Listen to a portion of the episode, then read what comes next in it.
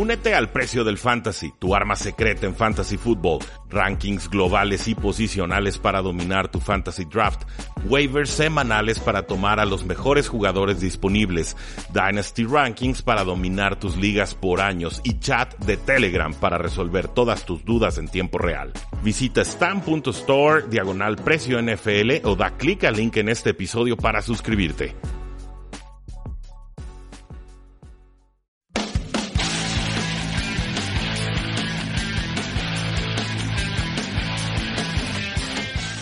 Saludos a todos y bienvenidos a un programa más de Tres y Fuera, donde la NFL no termina y nosotros tampoco. Mi nombre es Rudy Jacinto y el día de hoy vamos a platicar sobre algunas eh, ideas que se me quedaron en el tintero acerca de la semana de comodines, sobre la contratación estrella que hicieron los Green Bay Packers en su posición de head coach y sobre notas generales de la NFL, porque ciertamente esta liga nunca descansa, pero nosotros tampoco.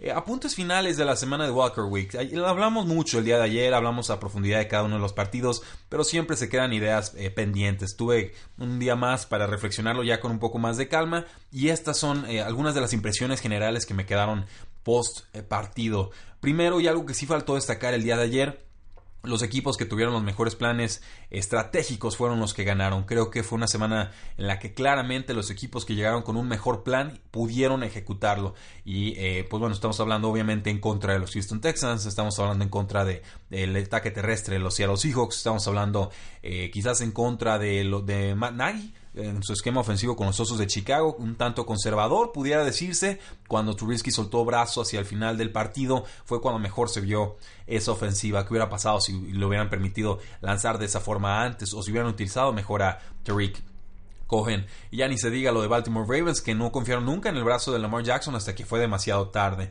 Entonces sí, creo que esta semana confirma que por lo menos en esta ocasión, el mejor coaching eh, sí fue el que se llevó el partido. Hay otras semanas en las que los cocheos son, son neutros, hay otras semanas en las que definitivamente el coaching hace la diferencia y creo que esta eh, no fue la excepción. Eh, otra observación, tres de los cuatro equipos visitantes ganaron esta semana. Se hablaba mucho de que los quarterbacks veteranos, experimentados, con ya experiencia en postemporada, estaban como visitantes en esta jornada y finalmente creo que esto sí tuvo un peso definitivo en la Wildcard Week. Eh, también, bueno, eh, fueron partidos que por lo menos en el aspecto apostador fueron cargándose hacia el under, es decir, hay una línea que se fija en Las Vegas y tú puedes apostar que va el partido en, puntos combinados entre los dos equipos, termina arriba o abajo de esa línea. Pues bueno, en tres de los cuatro partidos, este total termina por debajo de lo esperado. Y esto pues significa que los unders en esta ronda de comodines tienen récord de 27 aciertos y 17 errores, es el 61.4% de efectividad desde el 2008. Entonces, si tú hubieras apostado los unders en semana de comodines del 2008 a la fecha, te habrías hecho una muy, muy buena lana. Con los Colts, pues bueno, lanzó dos touchdowns Andrew Locke, uno a Eric Ebron, el otro a Dontrell Enman. Eh, lo de Eric Ebron, esta, esta campaña, vamos, eh, ha sido eh, fantástico. Yo siempre tendré mis sanas dudas sobre Eric Ebron, pero no puedo negar que ha tenido una gran campaña. Y por ahí también hubo un touchdown de, de Marlon Mack que se apoderó del juego. Y, deja abierta la pregunta, ¿no? ¿Qué tanto los Colts realmente necesitan a Le'Veon Bell como se llegó a especular eh, desde que, pues bueno, no regresó al equipo eh, Le'Veon Bell con los Pittsburgh Steelers? Eh, pareciera Marlon Mack decir que no demasiado. Con la línea ofensiva de los Colts no hablé casi nada de ellos. Desactivaron el pass rush de los Houston Texans con JJ Watt y J.J. Clowney. Eh, cuando consiguen capturas son casi, casi siempre en montones. Esta vez pues se quedan con hambre, no, no le llegaron para nada. Andrew Luck, esta línea ofensiva merece ser nombrada de una por una. Anthony Castonzo, el tackle izquierdo, Cuento Nelson, el novato como guardia derecho, Ryan Kelly, un gran jugador como centro, Mark Glowinski como guardia derecho y Braden Smith, que en una, eh, una forma muy rápida ha cambiado de posición y se ha adaptado a la NFL. Esto me parece muy, muy eh, loable. Andrew pasó 32 veces, corrió 8 veces, no fue capturado en una sola ocasión, solo tuvo presión en 4 jugadas. Entonces, si a esto le sumamos que Marlon Mack corrió para 148 yardas eh, y que los Colts en total tuvieron más de 200, pues bueno, no han permitido los Houston Texans más de 125 yardas terrestres en la campaña. Esto obviamente nos habla de que los Colts tienen un gran elenco en las trincheras. Una de las mejores líneas, si no la mejor línea ofensiva en toda la NFL. Kenny Moore, del el quarterback de los Indianapolis Colts, gran partido. Tuvo eh, tres series ofensivas detenidas contra los Houston Texans. Los Houston Texans tuvieron nueve series, entonces paró tres de nueve. Este jugador segundo año no seleccionado en el draft de Valdosta eh, State, pues bueno, interceptó a Deshaun Watson, su primera intercepción desde noviembre 18 al final del primer cuarto, cuando los Texans iban abajo 14 a 0 y se querían incorporar al marcador. Después, bueno, Moore le manda un blitz, un corner blitz a Watson en el tercer cuarto, era tercera y 15, obliga a Houston a despejar. En la última oportunidad de Houston abajo 14, 4-3 en el reloj, era cuarta y 10, Moore vuelve a mandar el blitz, eh, se deshace de Lamar Miller, el corredor, y alcanza a Watson, que, pues bueno, lanza un pase espantoso. Eh, no habían escuchado de, de, Kenny Moore, probablemente yo había escuchado muy poco de él, pero tuvo un gran partido. Ha tenido una adaptación rápida, los coaches nuevos le dieron una oportunidad y está respondiendo de forma muy importante. Lamar Jackson no completó un pase de la 1.07 pm hora del este a las 3.06 del este. Eh, pueden creerlo, estuvo casi dos horas sin completar un pase Lamar Jackson. Bueno, estadísticas increíbles. Eh, Lamar Jackson promedió una yarda por intento de pase en play action este domingo. Contra los Chargers en la semana 16 había promediado 12.8. Entonces, definitivamente hicieron ajustes los Ángeles Chargers. Creo que ni mencioné por nombre al liniero defensivo Melvin Ingram. Eh, tuvo un gran partido contra los Ravens, en serio. Dos capturas, siete tacleadas solitarias, un fumble forzado. Eh, actuaciones de este tipo solo hemos visto dos desde 1999. Una con Adrian Wilson en la final de campeonato de la NFC 2009. Eh, esa, en esa ocasión en la que llevó a los Cardinals al Super Bowl 43. Y la de Terrell Sox en el 2013 en la ronda divisional de la AFC cuando los Ravens también se enracharon para ganar el Super Bowl 47. Entonces, pues bueno, una, actuación como pocas veces hemos visto eh, en la NFL, pero sobre todo en post-temporada. Tener a Joey Bosa combinándose con Melvin Ingram, eh, cuidado, Patriotas, en serio, es una muy mala receta para avanzar a la siguiente ronda. Con los eh, Vaqueros de Dallas, intentó una patada de 58 yardas Brett Maher, falló. Y esto, pues bueno, significa que hay un récord de 2 aciertos y 9 fallas en postemporada, por lo menos con patadas de 58 o más yardas. Esta estadística eh, solamente incluye dos aciertos. La de Graham ganó la postemporada pasada y la de Pete Stojanovic, está difícil el nombre, Stojanovic, en 1991. Los únicos jugadores que han completado patadas de 58 o más yardas en postemporada. El cornerback de los Chargers, Desmond King, eh, partidazo, sobre todo regresando eh, despejes, patadas. Regresó una mala patada de Sam Koch a 33 yardas para dar vida a los Chargers. Estaban ahí ya en, campo eh, rival. la gran actuación del pateador Michael Bagley, por favor increíble todos los aciertos que tuvo, metió goles de campo de 21, de 53, de 40, de 34 en un juego que iba 12 a 0. Entonces los Chargers por fin encontraron un pateador confiable, encontró una patada de 47 yardas en tiempo basura. Es apenas un juego como profesional. Y obviamente ayudó mucho a que los Chargers ganaran 23 a 17. Pero regresando con King, tuvo un regreso de patada de 72 yardas para poner a los Chargers en la yarda 26 de los Ravens, una perfecta posición para ampliar la ventaja. Desgraciadamente esa fue la única oportunidad de Batley, el pateador en la que le bloquearon su eh, patada. Además, bueno, King tuvo una captura sobre Lamar Jackson en el cuarto cuarto, entonces gran juego del jugador de Iowa de segundo año. Con Drake Prescott no destaqué el juego terrestre, creo que le fue injusto en ese sentido.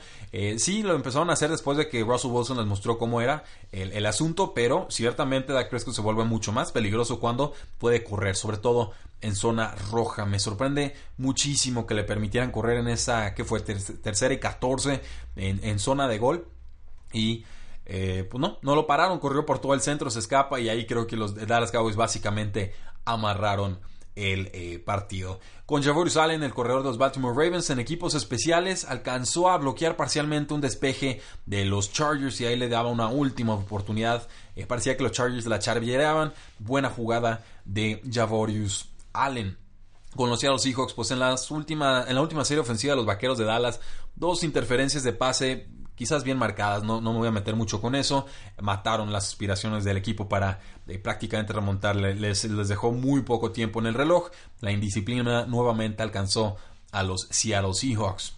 Eh, Thorpe, un cornerback y gunner de los equipos especiales de los Seattle Seahawks, pues bueno, cuando iban abajo 10 a 6 a la mitad del tercer cuarto, el despejador Michael Dixon despeja, la pone en la yarda 5 rival y llega Thorpe en su posición de, de, gunner, corriendo desde la derecha, se estira para alcanzar el balón y alcanza a ponerlo en la yarda 2. Una gran jugada en la que la defensiva de Seattle aguanta, Dallas tiene que despejar, tiene campo corto Seattle, anotan y luego consiguen la conversión de dos puntos. Entonces esa jugada de Thorpe fue importantísima para que los Seahawks pudieran conseguir 8 puntos en el marcador.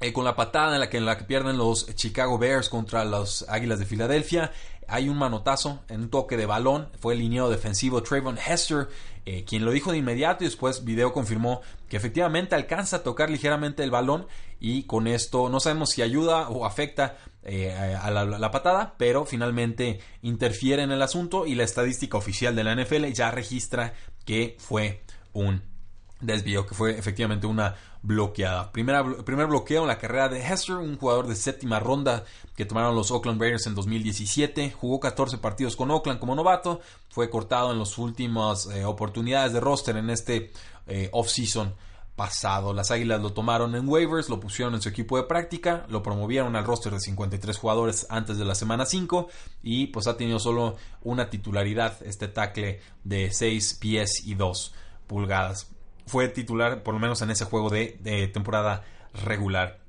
Eh, ojo con el quarterback del novato de los Eagles, Avonte Maddox, lo empezaron a quemar y feo en la segunda mitad de ese partido contra los Ojos de Chicago. Si andas igual de acelerado, Drew Brees se lo va a comer vivo.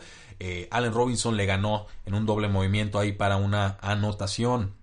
Eh, lo de Nick Foles, pues ya conocen más el mito ustedes que yo pero eh, cuatro partidos consecutivos que Nick Foles gana como underdog, esto es, siendo no favorito en las apuestas. Es la tercera mejor racha en la historia de la NFL. El segundo fue Jim Plunkett con cinco y el número uno fue Eli Manning con siete. Seguirá Nick Foles ampliando este número. Descúbranlo en el próximo episodio. Eh, Chicago era mejor que las Águilas de Filadelfia en casi todas las categorías, excepto en terceras conversiones y, eh, bueno, conversiones en terceras oportunidades y en eficiencia de zona roja. Estas son las únicas zonas en las que sufrió más la ofensiva de los Osos de Chicago que la de las Águilas de Filadelfia.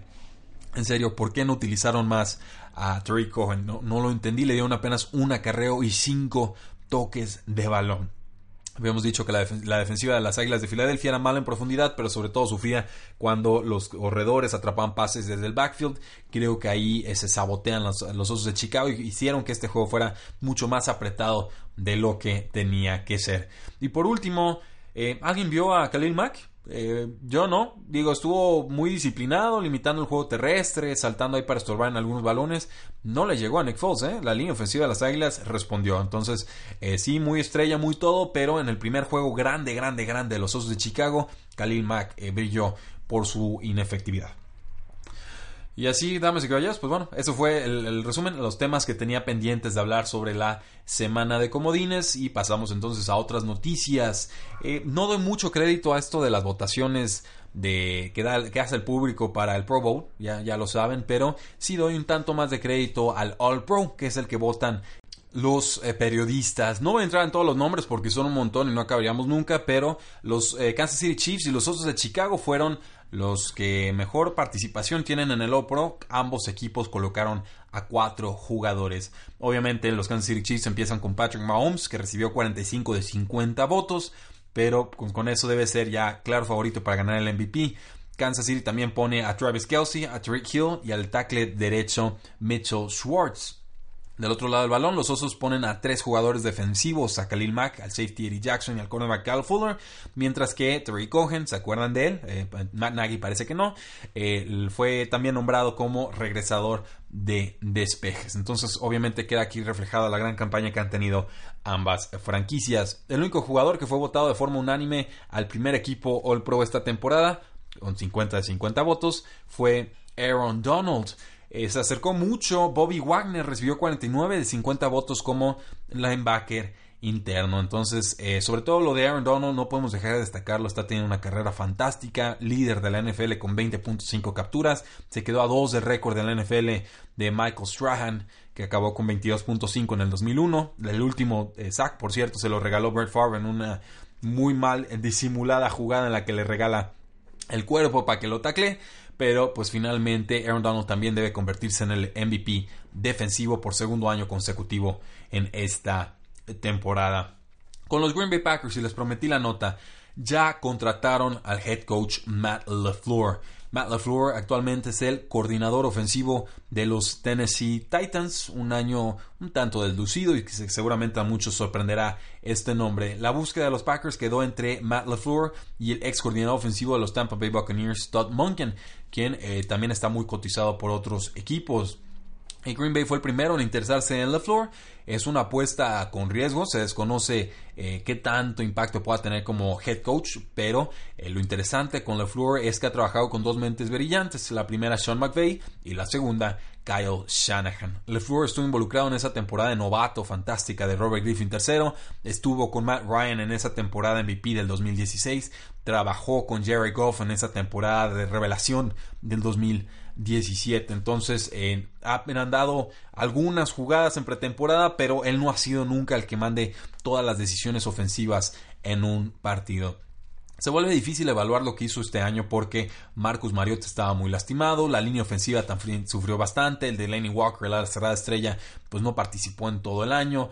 Entonces eh, encontró en Derrick Henry una respuesta ofensiva, quizás lo adoptó demasiado tarde. El caso es que no lo voy a juzgar demasiado por lo que sucedió con los Titans en este año. Va a trabajar con Aaron Rodgers, obviamente este es un movimiento para revivir su carrera y tratar de conseguirle ese segundo anillo de Super Bowl que cimentaría su lugar en la historia de la NFL. También son buenas noticias para el corredor Aaron Jones porque le gusta a LeFleur trabajar con un solo corredor en el backfield. Entonces Aaron Jones eh, adquisición prioritaria en ligas de fantasy fútbol el próximo año si es que no se mueven los Packers para tomar a otro corredor. En líneas generales, a mí me gusta la adquisición. Es una persona de 39 años, claramente con conocimientos profundos sobre la liga y sobre las tendencias ofensivas en la NFL.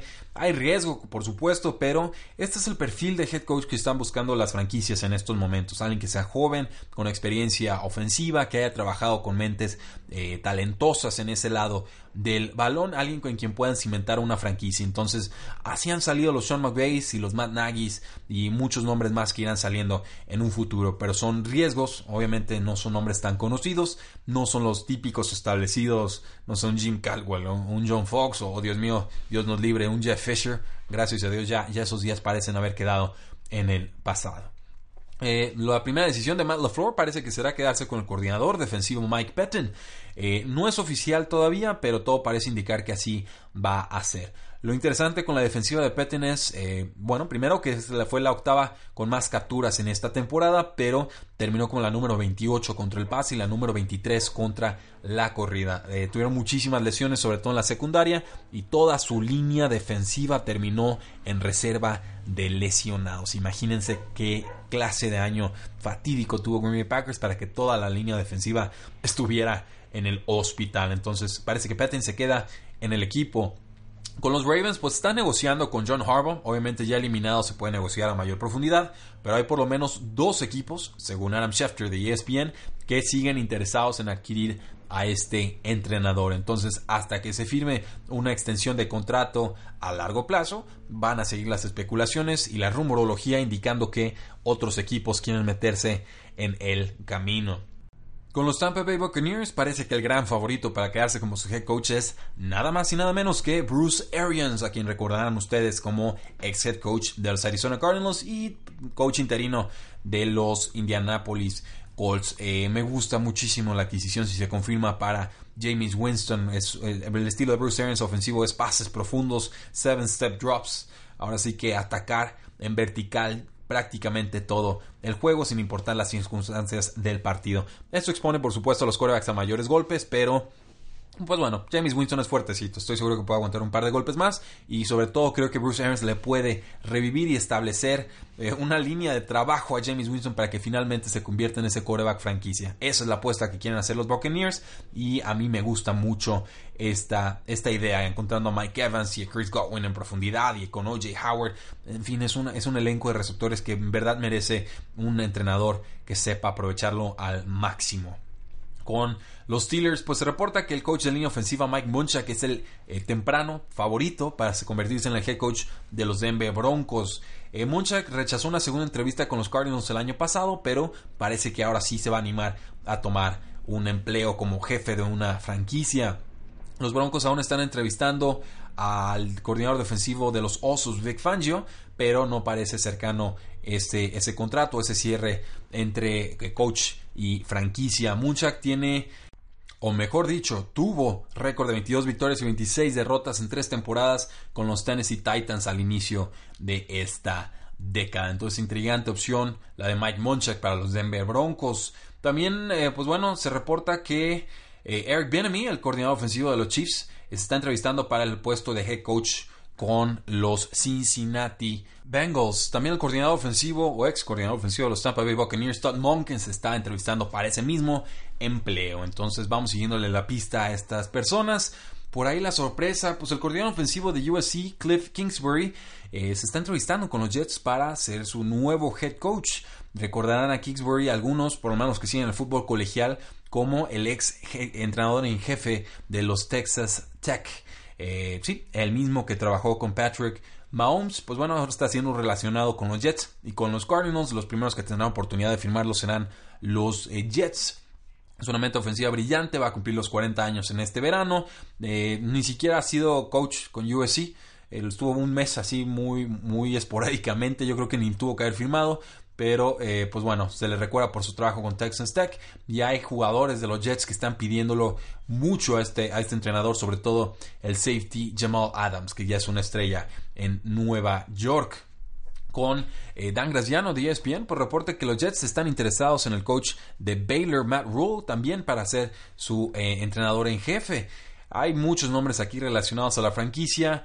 También tienen por ahí al coordinador defensivo eh, o más bien el, coordinador de secundaria y de coordinador de, juego aéreo, Chris Richard, el ex de los Seattle Seahawks, pero no se descarta a Rule, que tiene 43 años, que es nativo de Nueva York, que convirtió el programa de la Universidad de Temple en un, proyecto fuerte y que ganó un bowl con Baylor la temporada pasada. Su experiencia profesional pues se limita al 2012 cuando fue eh, coach de línea ofensiva asistente con los gigantes de Nueva York.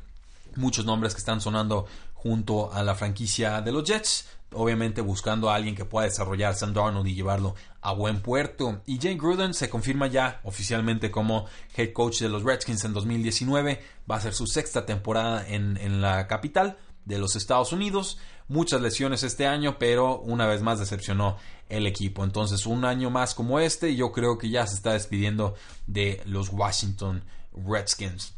También parece que Jerk Cotter va a llegar como eh, coordinador ofensivo de los Atlanta Falcons. El ex head coach de los Buccaneers encuentra en nueva casa ahora en Atlanta, no se sale de la división, no se le ha relacionado a Jerry Carter con ningún otro puesto abierto en la NFL, pero eh, ciertamente es alguien que ya ha trabajado con Matt Ryan y con Julio Jones, por lo cual se espera mejoras en la ofensiva.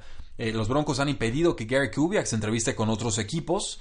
Has trabajado los últimos dos años Kubiak con la gerencia de los Denver Broncos. Le interesa trabajar ahora en las bandas. Se, salió en un principio por un tema de salud.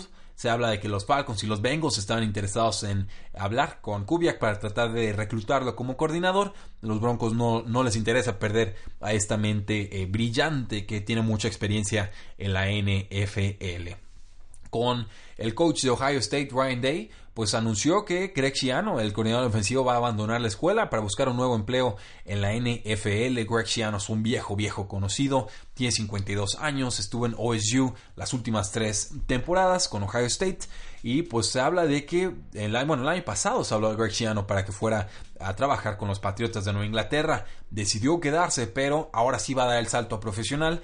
Eh, fue el head coach de los Tampa Bay Buccaneers en 2013.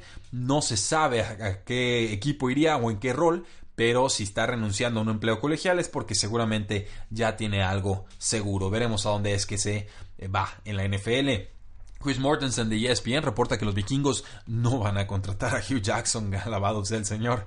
Eh, bien por ellos, eh, pues bueno, tiene contactos Hugh Jackson en toda la liga, me queda claro que es mejor político que coach, pero eh, Mike Simmers especuló en un momento que podría tomar esta opción de, de, contratar a alguien que le es conocido y cercano por su trabajo en años anteriores. Por suerte para los vikingos van a buscar nuevas opciones. El coordinador ofensivo interino Kevin Stefanski su contrato expira el día de ayer. Estamos grabando esto en, bueno, el día de hoy. Este contrato expira el día martes. Entonces, si no se anuncia una extensión de contrato el día de hoy, probablemente pierdan a su coordinador ofensivo los vikingos de Minnesota. Entonces, se tienen que mover rápido si quieren retenerlo. Si no, habrá que ir al mercado.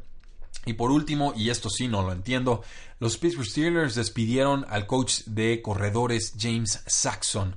A ver, en todos los problemas que tenemos con los Pittsburgh Steelers, o sea, cierren los ojos, si van manejando no los cierren por favor, pero si están sentados en un lugar seguro, cierren los ojos, visualicen las últimas temporadas de los Pittsburgh Steelers, váyanse atrás 5 años, 4 años, 3 años, 2 y esta misma temporada. Ahora ábranlos y díganme, ¿hubo problema de corredores con los Pittsburgh Steelers? Yo creo que no. A mí me parece que hubo muy buenas campañas de Le'Veon Bell. Me parece que este año estuvo fantástico James Conner y que cuando se lastimó estuvo fantástico Jalen Samos. Yo no entiendo este, este, despido, sinceramente. No, no sé a qué juegan, no sé qué chivo expiatorio están tratando de conseguir los Steelers, no sé qué están tratando de hacer. El equipo decidió no renovar el contrato de Saxon para el 2019. Eh, Saxon estuvo cinco años con los Steelers después de llegar de los vikingos de Minnesota. Y en serio, yo no entiendo. Le'Veon Bell llegó tres veces al Pro Bowl en cuatro temporadas con Saxon.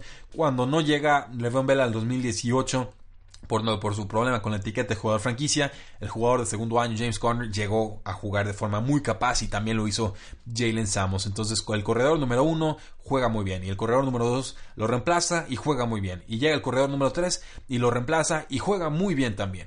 ¿Dónde está el problema? ¿Por qué lo vamos a despedir? ¿Por qué no lo vamos a renovar? No, no lo entiendo. En verdad, eh, creo que no, no hay brújula ahorita en los Pittsburgh Steelers. Es todos contra todos y sálvese quien pueda.